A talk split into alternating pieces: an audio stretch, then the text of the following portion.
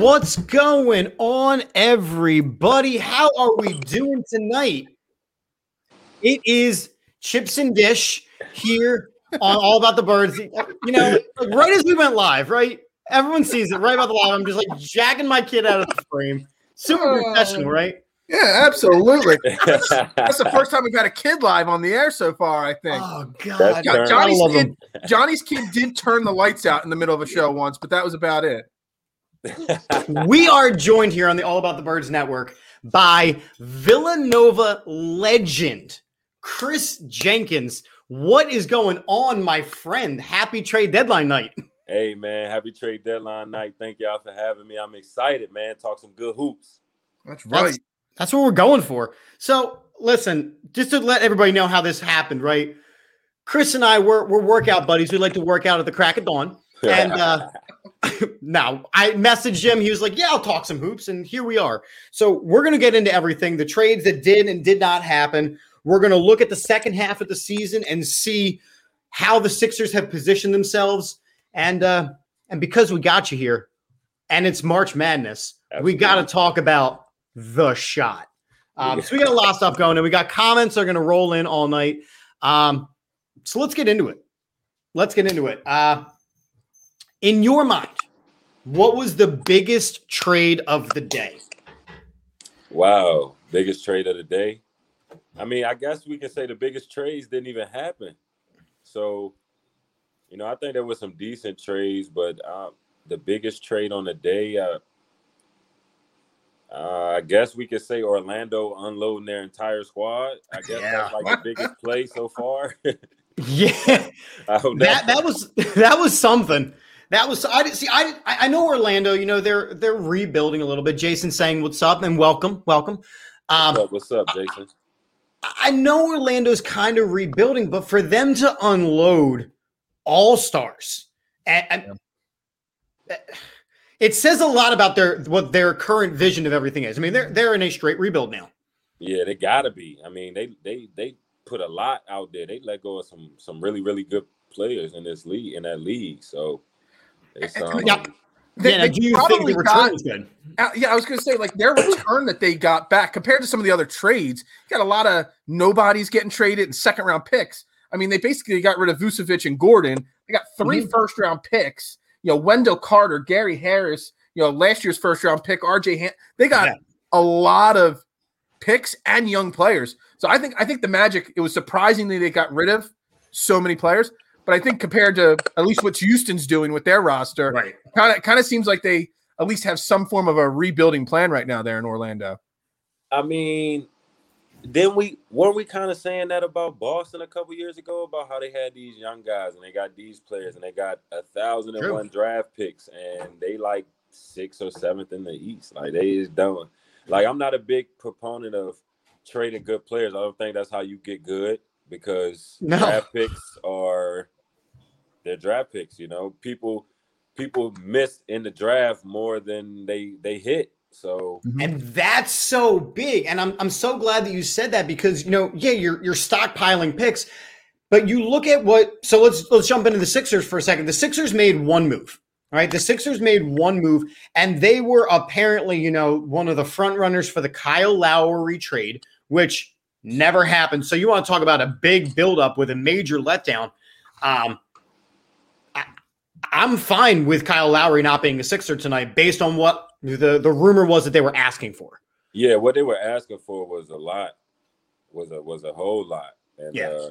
I find that interesting, man. Like, this is the second time we've seen Sixers in trade talks, and teams have been trying to crack them over the head. Yeah, right. Like Houston was trying to dismantle them too, but then traded them to Brooklyn for, you know what I mean, I don't everything. Y'all tell me. They trade him for everything, and then you look at what Houston did today, where they dump off Oladipo. So basically, what did Houston? What positive moves has Houston made this season? Yeah, and like with their new coach, and like how, bringing him into that situation, like how you gonna bring somebody into a funky situation like that, man? Any coach, right. Like especially a first year coach that waited 20 years for the opportunity. This is the job you gotta take. A job where they go on a 20-game losing streak. You know how hard that is to lose 20 games in the NBA. I mean, I've lost 20 games before in softball, in men's softball league. So I know what it's like to lose 20 times. I think we lost 23 in a row that year. So I know what it's like to lose that many times in a row. It sucks. Yeah, that's unbelievable, man. Like that's an incredible streak. Right, but you think about it like this. So I flash back a couple seasons ago to the process of the Sixers, right? Where it was a plan move. When they started winning more than 2 games in a row, they're like, let's get somebody off this team. We can't have this. This seems a very similar move to that. Like Victor Oladipo was the only player, again, coming off a pretty serious injury, but right. He was starting to put some things together, and they're like, get rid of him. Just dump him off. We can't have him on this team. It just didn't make sense, man. Some of these moves that these GMs make, man, it just it blows my mind for sure. All right, so let's talk the Sixers move, and then we'll get into the rest of the East and then the West. So the Sixers make one move. They trade for George Hill and some guy from the Knicks who I can't pronounce his name, Ignaz Bradauskas. We're going to call him Iggy Part 4. And they don't give up a ton. The only big thing that I think they give up is Tony Bradley, who right now at this point, because of Embiid being hurt, that move does hurt a little bit. Yeah, he was playing well, too. He was playing real well. But we've seen a lot of backup centers play well in short little spurts. I mean, everybody was up in arms when the Sixers didn't, bring back Norvell Pell last year. I mean, he's not doing anything this year. Your third-string center, if you're really upset about giving up your third-string center for a piece that's going to contribute on a playoff rotation, then I think you got bigger issues. So I actually think they capitalized on Tony Bradley's value, what might be at its peak right now. And they've got a guy for the next year and a half because he's here next year as well, George Hill. I'm a huge George Hill fan. I wanted George Hill 2 years ago on our bench. So I think George Hill is a great piece. I mean, he's a good shooter. He's a good backup point guard. He hits the three. So he's got really good playoff record numbers, hitting it as well. Yeah, I think he's gonna contribute for sure. I definitely think the Sixers won that trade without a doubt because they got better. So, and when you make trades, you always want to get better. You don't want to make trades and go in the wrong direction. So here's my question. So, like, what's it like as a basketball player when you're forced to play out of position? Shake Milton has been forced to run the point of the second unit. He can't do what he naturally wants to do, and that's just shoot and score. That's what he's best at. And I think bringing in George Hill frees up Shake Milton. Now Shake Milton doesn't have to worry about running the offense with the second unit. He can just go out and do what he does best. And I think that's actually the most underrated part of this trade is it's going to help Shake Milton a massive amount the rest of this year and next year going forward. Yeah, that's why it's good to have somebody around like Doc and that can give good input on how good teams are built. Mm-hmm. To have guys playing their natural position to do the things that they know that they're good at. That's why they're at the level that they're at. I got here by doing the things that I'm great at. And when I got to play out of position or switch up this and do that, like, it has an effect on, their style of play and how they perform. Now, you being on, these Villanova, that Villanova squad, how much, look, we always talk about leadership and veteran leadership and things like that. So You know, you guys had experienced players, and it carried over into a championship win. So now looking at the Sixers, where it's Dwight Howard, playoff and championship experience, George Hill, playoff experience, how much does that push Joel Embiid, Ben Simmons, Tobias Harris to that next level? I mean, it definitely helps because those are guys that can hold them accountable. You know, right. One thing I know about basketball players is, you know, everybody's like, oh, it's a player-driven league and it, this and that. You know, basketball players are pampered and that. Basketball players are big on respect. You know, like they respect Doc Rivers, so they listen to him. They didn't necessarily have a lot of respect for Brett Brown, especially coming towards the end. So everything he's saying is falling on deaf ears. You know, they tend to respect guys that have been in their shoes a little more just because they probably understand them more. And respect is big. So when you got guys around you, players that have played at the highest level, won a championship, played with LeBron James and et cetera, they know the standard that it takes to be not only a successful team, but a championship team. And they can hold you accountable when you're the best player. You know, a lot of things are expected when you're the best player. Absolutely. Absolutely. And my dog agreed with everything you just said. It was absolutely accurate. It was like right on cue. Scooby had to weigh in. So Phil took some time and he kept his chicken scratch and he wrote down some of the top trades of the day. So Phil, what I would like you to do, if you can decode what you wrote. I could decode it. I'm the only one that can decode it. So. So I would like Phil to share out a trade, and then Chris, myself, and Phil, we're going to break down the winners and losers of some of these trades. I'm going to announce. I didn't know you were going to ask that, but I'm going to say the trade that's getting the least amount of talk, in my opinion. Okay. It's a steal. Well, not a steal per se, but I love this team actually making a move, and that's the Blazers getting Norman Powell from the Raptors. Yep. They gave up 22-year-old Gary Trent and Rodney Hood, and that's it. And I think Norman Powell being added to Dame Lillard, my favorite non-Sixer player in the NBA, does not get enough support there in Portland. You know, I think that's a huge move for them. And they're just giving up two guys that, you know, are bench pieces to dress it. I mean, he's shooting 43% from three right now, Norman Powell. So yeah. I think it's I love the Blazers. I love Dame Lillard. So I think that's a huge trade right there. I tend to agree. That helps them. They got better. Yeah. I feel like they got better. And especially being in the Western Conference, they're playing well. They're getting guys back from some injuries, so I feel like they're gonna try to make a push. So they're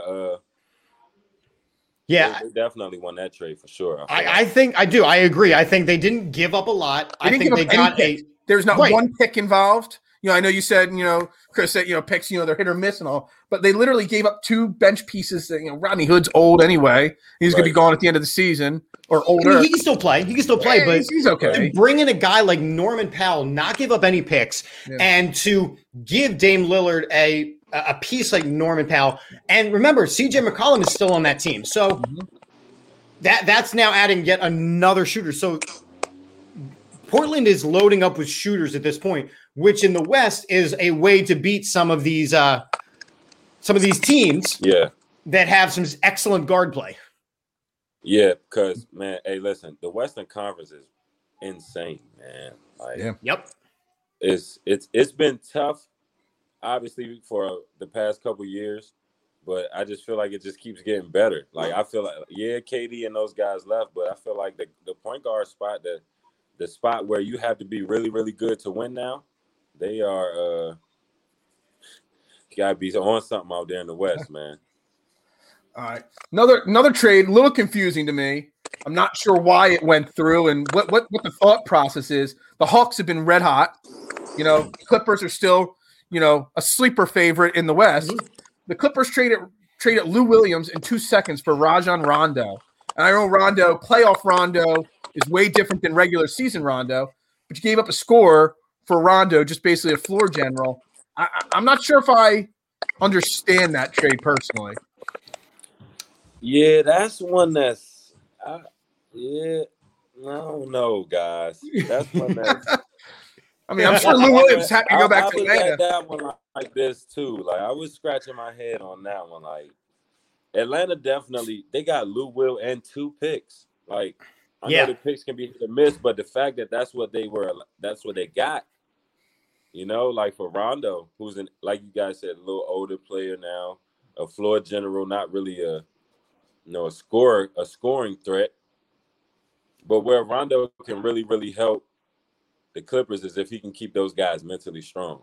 Like if he can do that for those guys, that'll probably benefit them way more than his scoring will, for sure. I feel like the big thing that I heard about this deal that. Lou wanted to go back and get some more of those wings. Hey, Lemon Pepper Lou, you ain't lying. Are you the first person to make that joke today, Chip? No, not a chance. I might have seen it at least 100 more times today. Absolutely. So Lemon Pepper Lou Williams. The thing about this deal to me that stands out the most, look, I'm trying to rationalize because Lou Williams, ever since leaving Philadelphia, has turned into a straight just scorer, doing what he needs to do. 6th man of the year. I mean, he's a good NBA player.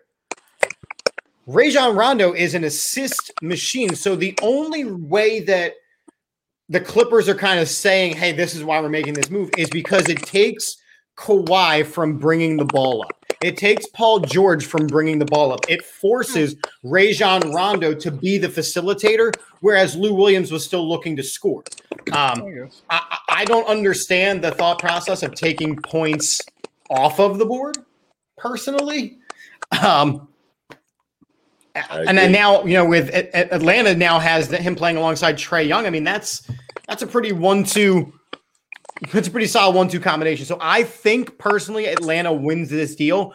But we also know with LeBron being injured right now, it reopens the West to anybody can claim it.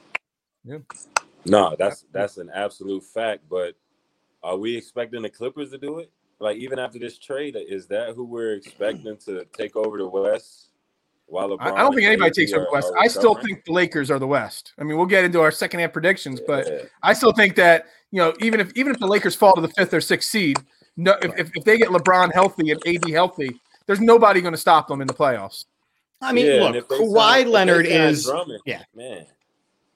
Well, right, and that's a whole nother conversation is all these players went, all right, you didn't trade me, well, then – cut me. Like, LaMarcus Aldridge is a free agent right now. You know what I mean? Right. LaMarcus Aldridge is a free agent.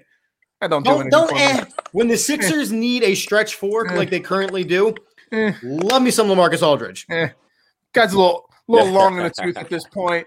A little slow. He doesn't stretch the floor that much. He's more of a 12, 14-foot jump shooter. I don't want no LaMarcus Aldridge. I'm happy. Well, it's fine. He's going to Miami anyway. They've already pre-dotted that contract. Yeah, exactly. The other trade, because this is a guy I did want to get bought out, but he did get traded for next to nothing. The Mavs got J.J. Reddick, you know, former Sixer from the Pelicans, for James Johnson, Wes Iwundu, and a 2nd-round pick. So basically, gave up nothing for J.J. Reddick, who he's had a slight down year by his standards. But I really wanted to see J.J. Reddick reunited with Joel Embiid and the Sixers because, you know, you put him on our bench with George Hill. Now, all of a sudden, you know, your bench is one of the better benches in basketball now.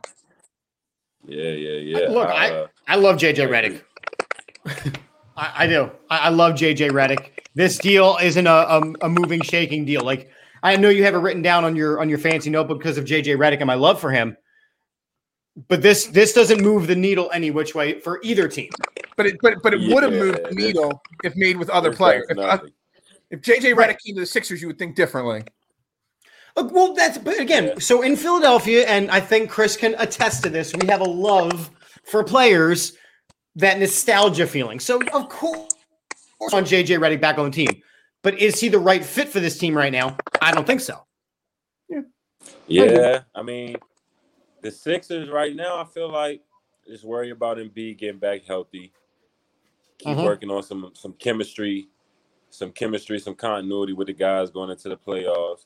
And then, you know, I feel like they have a chance to at least compete with Brooklyn to come out the East. You know, I don't think they're far off. Like I said, I feel like they got better with their trade. And I'm not sure if adding J.J. Reddick would have helped or hurt or whatever have you. But, I mean – can never have too much shooting, so I guess it couldn't have hurt too bad. All right, let me ask you this. All right, well, hold on. I want to tie into the Sixers thing because you just brought in. And yes, Jason, I agree. Reddick is your favorite college player of all time, of course. Yeah. Outside of Sir Chris Jenkins. Yes, sir, Jason. Surprised he even knows who you are. I mean, he's a Detroit guy. You know, he's a Michigan State fan, you know? Oof. We make mistakes from here and there. It's all right. You hear that, Jason? You make mistakes sometimes. So just tying into the Sixers thing, right? And you having, you know, played some time in the G League, like having done these things, working your way through. Paul Reed is now looking to fill in some minutes while Joel Embiid comes back. What's that transition process going to be like for him? I mean, it's probably a fast learning curve. Mm-hmm. I'm trying to get acclimated. But for the most part, as a player, man, these are kind of the things. Like, you don't wish anyone gets hurt. Mm-hmm. You never wish bad on anyone. But you always ask for your opportunity. As a player, you always say, look, whatever that may be, however that may come, I just want a shot. And right now, this young man getting ready to get his shot. Right. So that hopefully that's how he's approaching. You got to be ready. I'm going to just go out here and play. Look, Tony Bradley took advantage of his shot. Now he's going to get regular minutes with the Thunder. I mean, the Thunder are pretty much just tanking it, to use that term. So he's going to get minutes, and he's going to be a free agent at the end of the year. Who knows? Tony Bradley might have taken his opportunity and turned it into a contract, you know? Look at some of the guys in the process are. There was Rashawn Holmes and the other guys that are now playing and making good money in the NBA because they took advantage of their shot. Look, Kyle O'Quinn played in the NBA for way longer than he should have. You know what I mean? Like, if you're a big man in this league and you can stand on your own 2 feet, you're going to get signed somewhere by somebody. I mean, that's just the way it is. Yeah, absolutely. So he's getting his shot, man, and hopefully he makes the most of it. Yeah. All right. So one more trade I wanted to touch on because you did bring up the Celtics before. You know, the Celtics got another guy the Sixers were looking for, Evan Fournier or Fournier, whatever. Don't Google his name. That's what he tweeted out, you know. Don't do that. And all they gave up for him was 2 second-round picks. And, you know, the Celtics have been a mystery this year, obviously. You know, they have not performed. They've had some injuries. They had some COVID issues, whatnot and all. Fournier's kind of like George Hill. He's a really great veteran bench piece that they added there. Does he swing the needle and make them a contender per se? No. But, I mean, you got to think that if the Sixers were in on George Hill for 2 seconds, they could have been in on Fournier too. Yeah, they definitely probably tried to, you know, they at least – you know, had a conversation with Orlando about Fournier. And but yeah, the Celtics didn't do anything, you know, like they didn't.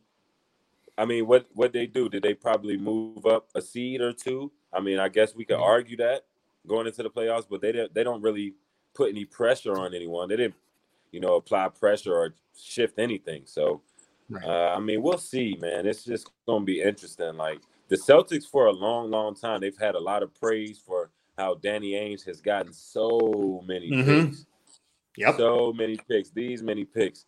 When it came to James Harden, he didn't want to trade this guy and that guy. And I'm like, well, you're just going to give him to Brooklyn? Like, I don't understand NBA teams, man. Like, I don't get it. Well, like speaking Miami not wanting to trade Tyler Hero in the James Harden trade. We don't want to put Tyler Hero in. Like, what are y'all talking about? They wouldn't put Tyler Hero in the Harden, the Lowry trade. I mean, or the one today. Hero's a nice kid, but is he really James Harden? No. I mean, Tyler Hero's he's okay. He played better in the bubble than he is now. Like, he's not doing anything to sweep us off our feet. Like, so you brought Harden. Well, yeah, we've seen guys play well like this before, but that he's also shown us that he's not keeping it up. I think that anything that the Celtics did by getting Evan Fournier that made them a better team, they undid by trading Daniel Theis for Mo Wagner. Like, they got worse at the center position drastically. Oh, man. I don't understand it, man. Maybe Danny sees something that we don't see. Well, I mean, you played in a 4-guard set, right? That's what Villanova got known for. Does that translate to the NBA game? Yeah, for sure, because now the game is more spaced out. Okay. You got a lot more space to attack. More guys are more versatile. They can shoot. The game is more fast-paced. So having a four-guard lineup definitely helps. It allows you to switch things on defense to help your defense. But when you do that, it's just the five that you have, it has to be serviceable. And right. Do we think that about Mo? I mean, no. And I actually think it puts more pressure. Yeah, I think it puts more pressure on Jason Tatum to move him out of the three more to the four, and he's going against some big bodies in the paint, which isn't going to work well for him. Yeah. So I don't know, man. It's going to be interesting to see. You know, they made a lot of moves. Everybody tried to tell us them getting Kemba was going to be better and this and that. So, I mean, it's not looking good right now for the Celtics as far as, like, championship aspirations. Right. So you talked to Harden not getting – you talked to Ainge not pulling the trigger for Harden. You know, obviously there are the Sixers talk with Harden too. So, like, whether you're the GM of the Celtics, the Sixers, whoever else was in contention, how much would you have been willing to give up for James Harden? Would you have given up Ben Simmons, Tyrese Maxey, multiple for how? Like, where should have been the line drawn on James Harden? Yep. Well, I think Houston was just trying to get more from the Sixers in general, because the Sixers have more to offer. Yeah. Like, they like what the Sixers could offer more than any other team, so they were going to try to take more. But I think the Sixers, they were smart. Like, they didn't want to give up Ben Simmons, Maxey, and all those picks that they had.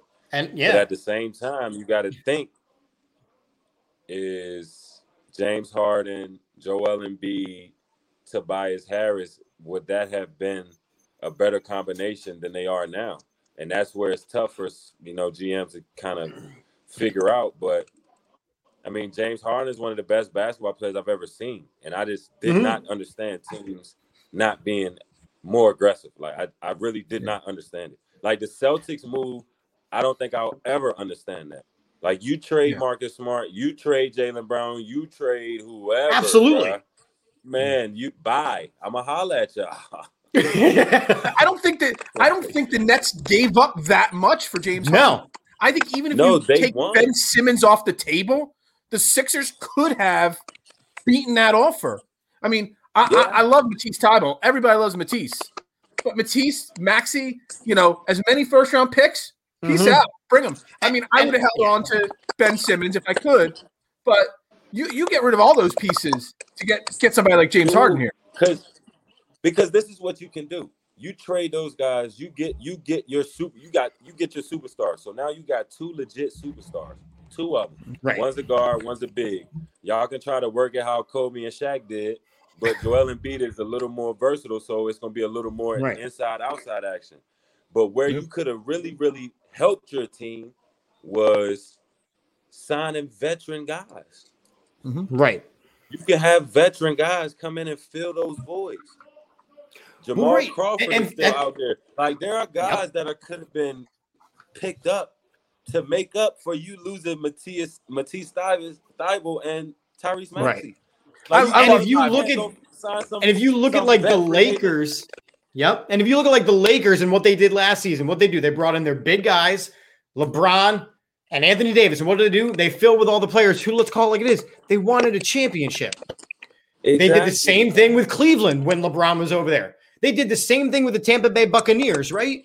Tom Brady went there, and everybody signed minimum deals so that they could go get a Super Bowl. Like, there are certain players in this league that have that Pied Piper mentality that people just want to play with. And James Harden's one of those guys. Joel Embiid is becoming one of those guys if they make the deals. With that being said, I'm okay with them not giving up everything for Kyle Lowry and his expiring contract at age 36. I'm okay with them not giving up everything for James Harden. Yes, it would have helped, but you're also talking about a team that was clicking and retooling what they had already done when they were that high-class champion of the East currently and still are. I mean, I honestly, I wouldn't have given up both Matisse and Tyrese Maxey for Kyle Lowry. And I would have given up either or if necessary. And I would have given up, again, draft picks galore for him. I would have made it work. I absolutely would have. Because, again, Kyle Lowry takes this team and takes you from a contender to a favorite, in my opinion. Yeah. And Matisse, everybody loves Matisse Thybulle, but can't you find a defensive wizard for the regular season? There's plenty of young kids that you can bring in here to play defense. The Sixers had one. They just traded him to Phoenix on the draft night that they had him. Yeah, exactly. So they basically traded him for George Hill because they traded him for Za'Harri Smith. They traded Za'Harri Smith for Tony Bradley. They basically traded Bridges for, George Hill. So, yeah. You know what killed me about that trade? It was this, right? Brutal. They drafted him, and then they did the whole thing. Like, oh, mom worked at the Wachovia Center, and he was raised here, and he's this and he's that, and everyone was like, yeah, let's get excited about him, and then they trade him 20 minutes later. I'm like, he's played himself into possibly a $90 million, $100 million contract his next time up.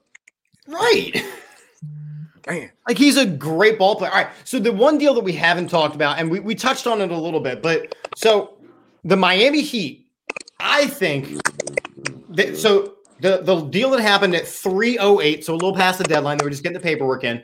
They get Victor Oladipo, who, like I said, is doing some things this year. All they give up is Avery Bradley, Kelly Olynyk, and a first-round pick. First-round pick swap. First-round pick swap, excuse me. They won the day. And that's going to be one of my questions. Who won the day? The Miami Heat won the day for sure because they got a former All-Star, like who said, who trains in Miami. So now he's going to be there with his trainers who's going to help them get back to how he was physically. And he's in Miami where it's a great culture, great team atmosphere. They didn't give up any starters or any key major role players, and they didn't give up any draft picks. They just swapped their pick, which is probably going to be a high pick anyway, just because they're going to be winning.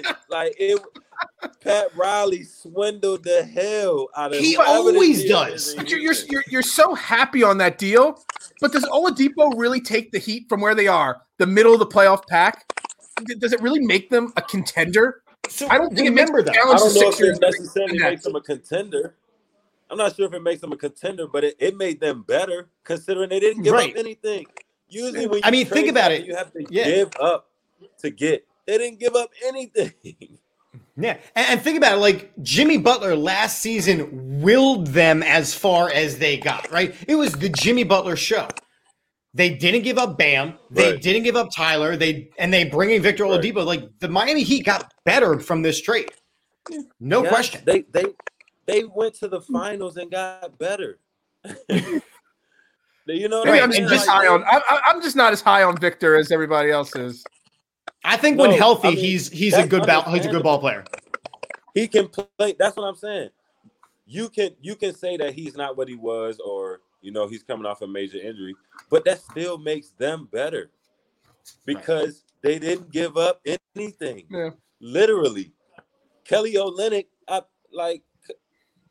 he didn't give up nothing there. He's got a great head of hair, but he's a role player at best. Think about it. They basically traded James Harden for Kelly Olynyk and some first round draft picks. If you really put it all together, they traded James Harden for Kelly Olynyk and draft picks. This is interesting right here, guys. The GM of the Rockets hates Daryl Morey, and that's all. That's all it comes down to.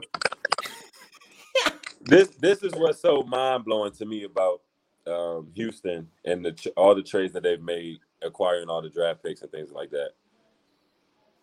They didn't get any of the best players involved in any of the trades. Yeah. Yep.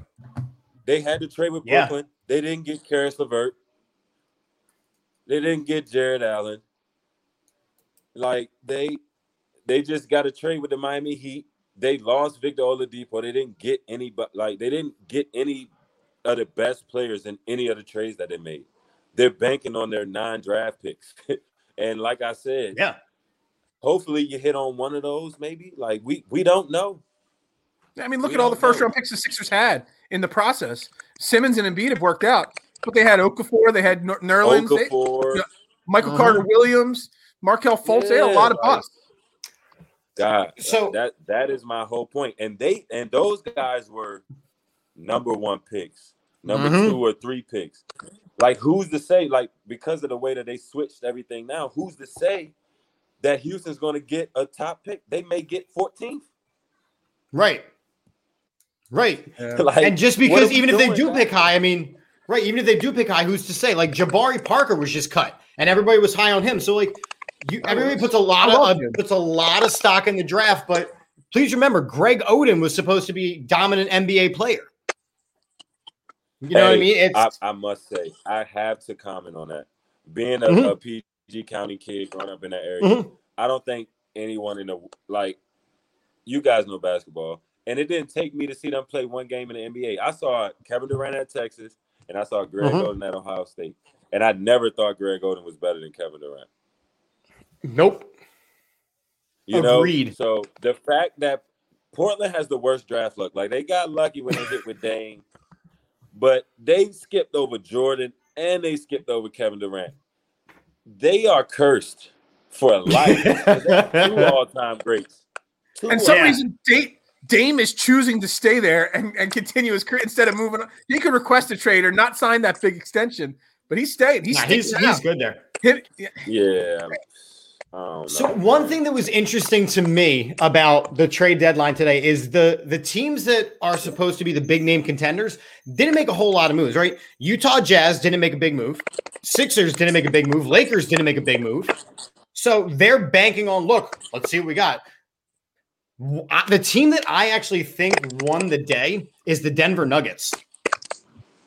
So their new starting 5 is Jamal Murray, Will Barton, Aaron Gordon, Michael Porter Jr., and Jokic.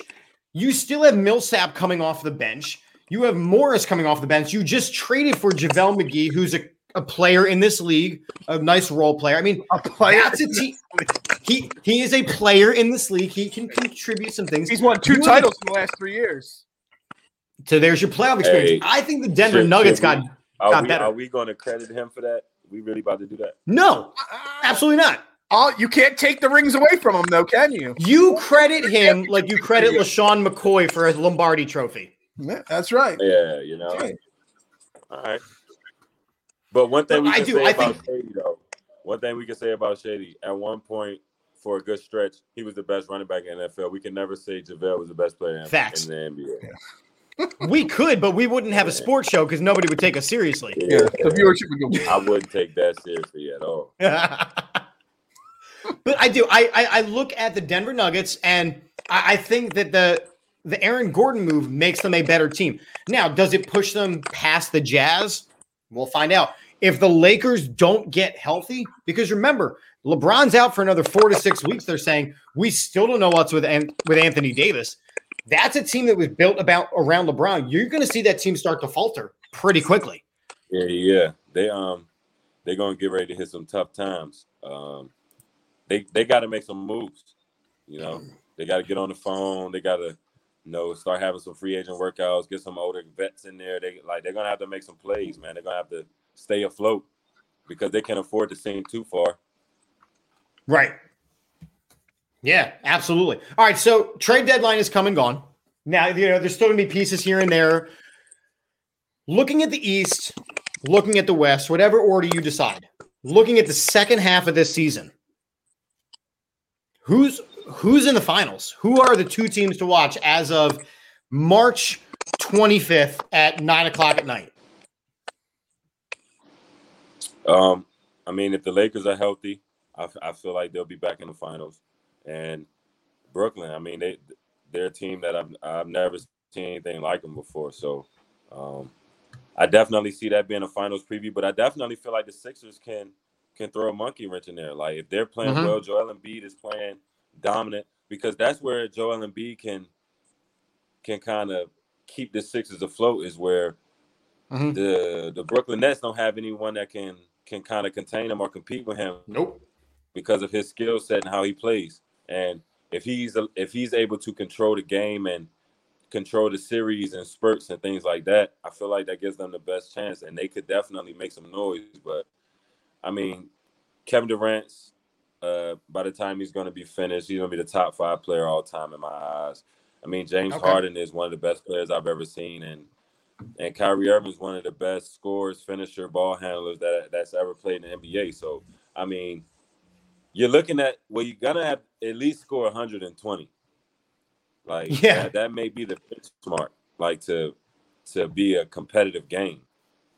So I feel like the Sixers may have enough to where they can get a couple games and apply some pressure if Brooklyn doesn't play any defense, because I feel like Joel Embiid can apply as much pressure as possible and keep the games close. And in the playoffs, coming down to the wire, if the games are close, I mean, momentum can shift anyway at that point. Right. Yeah, I just think that Brooklyn's big three individually is better than the Sixers' big three. But if you look at the big three as a whole for Brooklyn and what else they've got around him, you know, you look at the Sixers' top seven.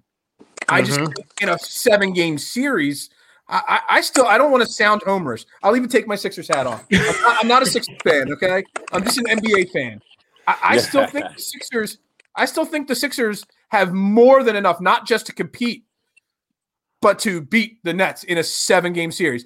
Their defense will win out over the Brooklyn offense. Because all you need one of those big three in Brooklyn to have a cold night, and they have nowhere else to go.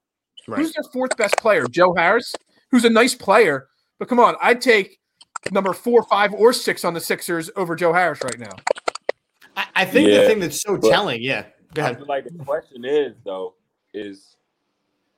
is that seven good enough to still outmatch the power of that three? Like, we're talking about three of the most offensively gifted players to play in the NBA. And but they haven't really shown that they've gelled well together as a unit. The Sixers' big three play well together. The Brooklyn three, they're three individuals, in my opinion, not a cohesive unit. Right. Where, and I think the telltale sign. The telltale sign. No, I think the telltale sign is you look at the Sixers without Embiid for the past couple of weeks, and they're not getting blown out. So it's not like the team, while the team is built around Joel Embiid, we talked about this earlier on with when other players need to step up, they've been stepping up. When you look at the bench of the Nets, they don't have that. So if two of the big three are out for the Nets, if you can shut down the remaining guy or hold him to 25, you can beat the Nets. And they're a team that's been dealing with injuries a large chunk of the year. Yeah, I agree. But here's the thing, though. Joel Embiid can't have a bad game. Nope. True. No, and I don't think we've ever seen anybody play seven straight perfect games. And that puts them at a disadvantage at some point in the series as far as that, because if he doesn't score 40, they're going to be down 8 to 10 going into the fourth quarter. You know, like, that's going to be a lot to overcome, because Kevin Durant and those guys aren't missing a lot of shots. Like, they don't miss a lot. No, they don't. They may not have a lot of people to do the rebounding. They may not get a lot of rebounds, but they don't need to miss. They don't, because they don't miss a lot. Yeah, that's a good point. Like, those guys make a lot of shots. So it's definitely going to be a good back and forth. I definitely think coaching will play a part in the series between Doc Rivers and Steve Nash, who can put their guys in better situations. Who can take the stress, because it's going to be a lot of pressure in that series too. So it's going to be big series. I don't know if we've seen guys on the Sixers really handle pressure. No, and you saw the last time when they played against the Celtics. I mean, it was just that was a different team last year with the Celtics. Correct. You got Doc. You said coaching there. You know, there's a major difference between Doc Rivers and Kevin Nash. That's a huge difference there in coaching experience. Yeah, I agree. One thing that I am curious about is why the Bucks did not make any moves, right? The Bucks, without Joel Embiid, just barely snuck by the Sixers, which says to me that the Bucks are a good team, but they're a team that's in contention, and they might need one or two other players. They made no moves today. I just feel like nobody wants to go there. They don't feel like they have a legit chance to contend. You know, like it's gonna be hard, man. Like who could they have gotten? Who would they have traded? Like who do they have that's appealing to other teams? You said a key thing. Who do they have to trade? I mean, they've already made all their moves to keep Giannis locked up. You know, they traded for Drew Holiday. They made trades at the deadline last year. They don't have draft picks to trade. They don't have young players. They don't even have expiring contracts. They literally they blew their wad last year in this offseason. They've got nothing left. So, you know, that's why the Bucks didn't make any moves. They have no moves to make. They've made their moves and they're just not working out. No, so some things that we see like they had anybody attractive that teams wanted, really. Yeah. So just so you know, I'm looking at the Twitter, some things that are coming out while we're chatting on the air. Number one, George Hill is going to come off the bench. Right. This isn't groundbreaking. He's another veteran. They're excited to have him. And Daryl Morey said that they're going to be hard to beat in a 7-game series. If we add another player in the buyout market, it'll be a big man. So everything that we know, there isn't anything groundbreaking there. It's just nice to kind of see that there's a logical plan of attack. Yeah, I do have a question for you, Chris. Just trust the process. Trust the process, and that's where I'm trusting. There's a lot of there's one guy on the team that gets a lot of I don't know to say bad because he gets a lot of love and a lot of hate. Smaller player on the team, but Danny Green. A lot of people were like, just ship him out of town for anybody. Yeah. And I've kind of seen in the last couple months now, he's healthy. He's kind of integrated with the team. He's playing really well. He plays really good defense, and his shot's finally starting to fall. What are your thoughts on Danny Green? Is it a good thing that they've kept him? Yeah, I mean, because like I said, you want to have guys around because Ben Simmons and Joel Embiid, they're fairly young. They have Thybulle, they have Maxey. Like, they have some young guys around. So you want to keep, you know, good professional veterans around them, championship pedigree, know what it takes to win, have been in crucial moments. You know, like you can't make up for experience and the knowledge that he could possibly pass down. And one thing about shooting, man, shooting comes and goes. So you know, that's just how it works. That's just what it is. Yeah. Well, since you mentioned it, I can't have you on this show without talking about some shooting right quick. So, again, if you're just joining us, first off, you've missed a hell of a show. But we have with us Chris Jenkins from the NCAA champion Villanova Wildcats, simply because of what I'm about to play. So I'm going to play something. It's about 30 seconds, and then we're going to talk about it just to refresh people's memories of good times past. They have to clear it. Watch this. And the recognition of Arch finding Jenkins. Miscommunication by North Carolina. It's good. All the way. How about that? The officials on the far side have already walked away now after seeing it. Woo! A national championship buzzer beater for the title. How good is that? Big smooth. Big smooth. I won't call him chubby anymore. No. What a set play, though. All right. First off, chubby. There really are some haters on there. We couldn't cut that clip off 3 seconds sooner. Listen, I don't make the videos. You know what I'm saying? My God, Bill Rafferty, man, Coach Raff, he cool. All right. So, before I ask anything else, just talk me through that. Talk me through the emotions, like the balls, and just, what was it? Explain how this feels to me. Man, it's crazy, man, because everybody be expecting like some elaborate, crazy story. It's just something that I've been doing since I was like 3 or 4 years old. Like, just shooting. Like, I was open. I was shocked that I was that wide open. But, you know, once I got a clean look and rhythm, I mean, I don't think there was any doubt in anyone, honestly. So I knew you were going to say no doubt that you were going to make it. I know there's no doubt you're going to make it. But did you have any doubt that you beat the timer? I mean, it was, what, 0.2 seconds from the time it left your hand to the buzzer going off? Were you confident in that part of it? Yeah, I mean, because like I said, I was in rhythm. I caught it in stride. Like, we knew time and score. I mean, it kind of just happened in a perfect way. Perfect. I didn't make any drastic movements or changes that would have took any time off the clock, so I just knew that, you know, just Just do what I do, man. It's what we've always done. Right up there is one of the top 2 or 3 most iconic moments in Philadelphia sports history. You'll be known for that. Oh, for sure. In Philadelphia for the next 100 years. Right up there with the Philly special and Brad Lidge striking out, to win the World Series. It's those things and that shot right there. Hey, man, it's crazy to think about that. You know, like I never thought that I was born in South Carolina, and then I moved to the DMV, grew up in PG County, right outside DC. Mm-hmm. Like, you know, I never knew. Like, I'm an Eagles fan. I grew up an Eagles fan because of Terrell Owens. So, yep, there we go. You know, that's pretty much all I really, you know, gave to the city of Philadelphia. So, like, I never really saw myself doing anything crazy like that. So, for y'all to put it like that, you know, it's kind of crazy.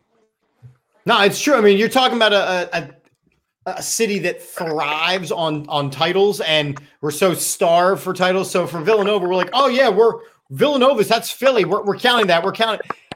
And to come in such an iconic way. I mean, so Jay Wright calls the play. He says, Chris, this is the play. You're going to be the guy. Were you just like, yeah, I'm going to be the guy? I didn't necessarily go like that. That's funny though. But if it would have happened like that, I would have just been like, all right, cool. Like, this is what we do. Do it. I mean, winners with the ball in their hands. Kobe Bryant would happen any other way. Coach Willie, to quote Coach Willie McGinty, winners want the ball in their hands. Hey, man. The ball in their hands. Only a select few know that. Who else would you rather have take the last shot? Not too many guys. Right. No. Do you still talk to some of the guys from that squad? Like, do you still touch base with them?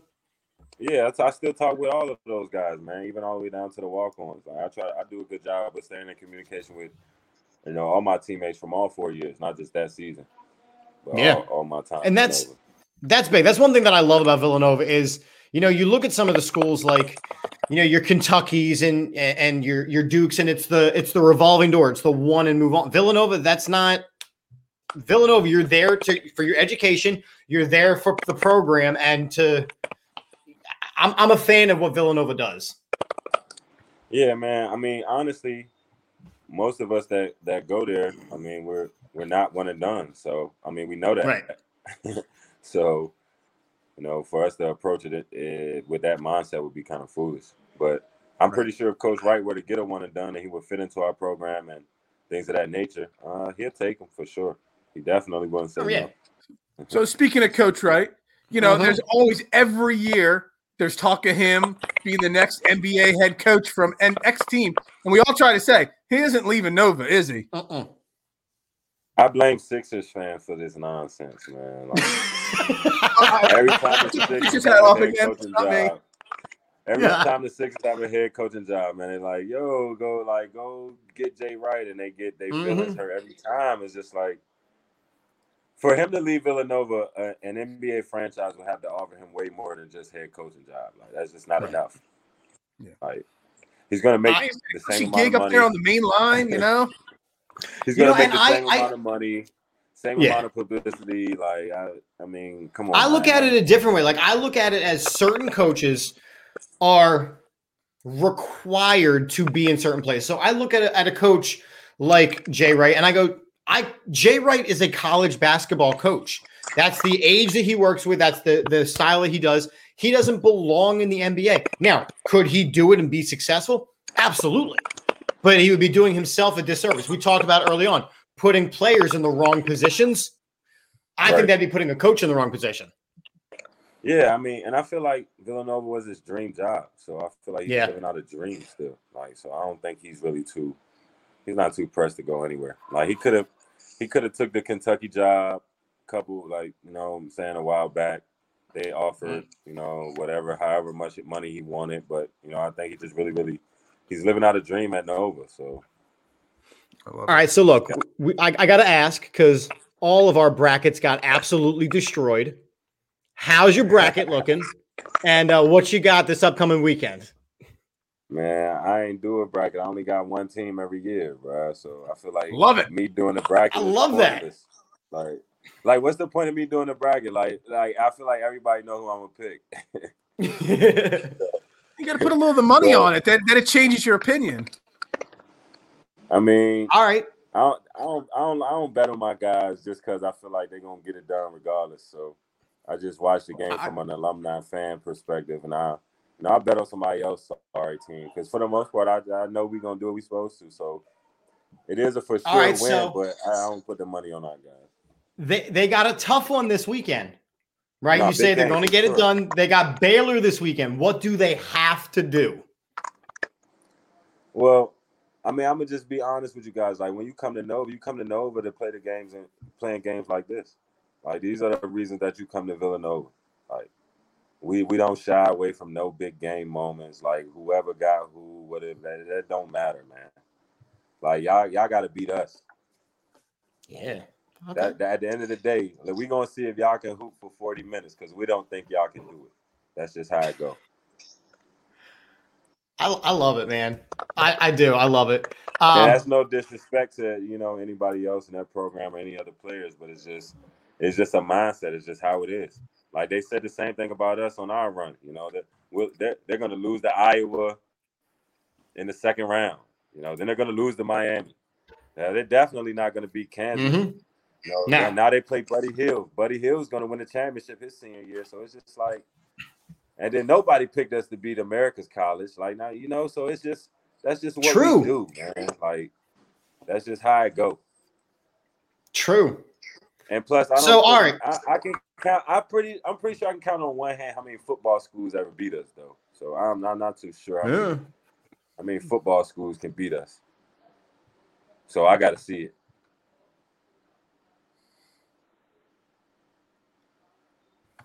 All right. That was me. No, I'm good now. You good? Yeah, I'm good. So, all right, let me ask you this. What are you promoting? What are you all about? Talk to us a little bit about, life after college. What is Chris Jenkins, as you see the question there, what do you support? Talk to me. What's big in your world? Hey, man, I support people being good people, no matter what you look like, straight up. So that's the charity I support, people that do good things. And for me, man, so I've been playing professionally a little bit. I had a little injury, so I take care of some hip stuff. So I've been rehabbing, working out, just getting my feel back, seeing if I got any more high-level basketball left in me. So pretty much that's what I've been doing, just, just staying safe out here in these crazy times, focusing on my mental, staying sharp. Getting certain help when I need it because, being an athlete, getting hurt, feeling like you should be at a certain point, that could weigh on you mentally. So, just making sure that I have somebody to talk to, making sure that I just, like I say, I can't ask other people to be good people and not be a good person myself. So I strive to be the best person I can be every day. And, basketball, I feel like I do that regardless. So basketball is basketball, but just trying to be a good person, trying to spread as much knowledge when people ask me questions and just give back speaking to people, bro. Like I just, I had so many people help me along the way. Like, yeah, it was a bumpy road and everything wasn't peachy, but I just felt like I had a lot of people that gave me a lot of knowledge and a lot of wisdom, through my life journey to these 27 years that I've been going through this. So, I mean, just trying to be a good person, man, especially in the times that we in now, man, where everybody feel like they got a voice and they can say and do whatever they want. How about a lot of keyboard warriors? Yeah. How about we take that free voice and that open-mindedness and do something positive with it, try to help some people, I love that. I'm a middle school teacher, so like everything that you just said, I'm going to play for my students. I'm going to take that clip and I'm going to play for my students. Because that's it, just being a good person. We saw in the news last week people being, just messed up to Giovanni, it's like he supports his player. Like, I'm not about that life. We're all about the Birds. We don't believe in any of this this drama stuff as being mean to one another. So I appreciate you for saying that. I respect you for saying that. My friend, thank you for coming on, man. This was awesome. Nah, this was love, man. I appreciate y'all for having me, taking the time. Tell everybody to go follow me, man. Let's go crazy. That's what I was about to do. Move. So we are all about the birds. Twitter, y'all. It is right there. We are all about the birds. I am Chip. That is Phil. This is Chris Jenkins, Philly legend, Villanova legend. You can see all of his Twitter handles, smooth2u_, and on Instagram, smoothjenkins2. Make sure you give the man a follow. Make sure you give all of us a follow. You can hit that subscribe button on the YouTube. This will be replaying a whole bunch. Gentlemen, this has been a good time. That's right. We normally end everything with Go Birds because change it up. Because you know it's all about the birds, but I think tonight we got to throw up our V's for Nova Nation. Because, you know, we got Chris Jenkins up here. Nova Nation, we'll see you guys next time. Thank you so much. Hey, man. Hey, but it's still Go Birds forever, though. That's right. Still Go Birds for sure. Forever. Go Birds. That's what All About the Birds is. We'll see you guys next time. Thanks for tuning in, everybody. Titty boo. Thank you.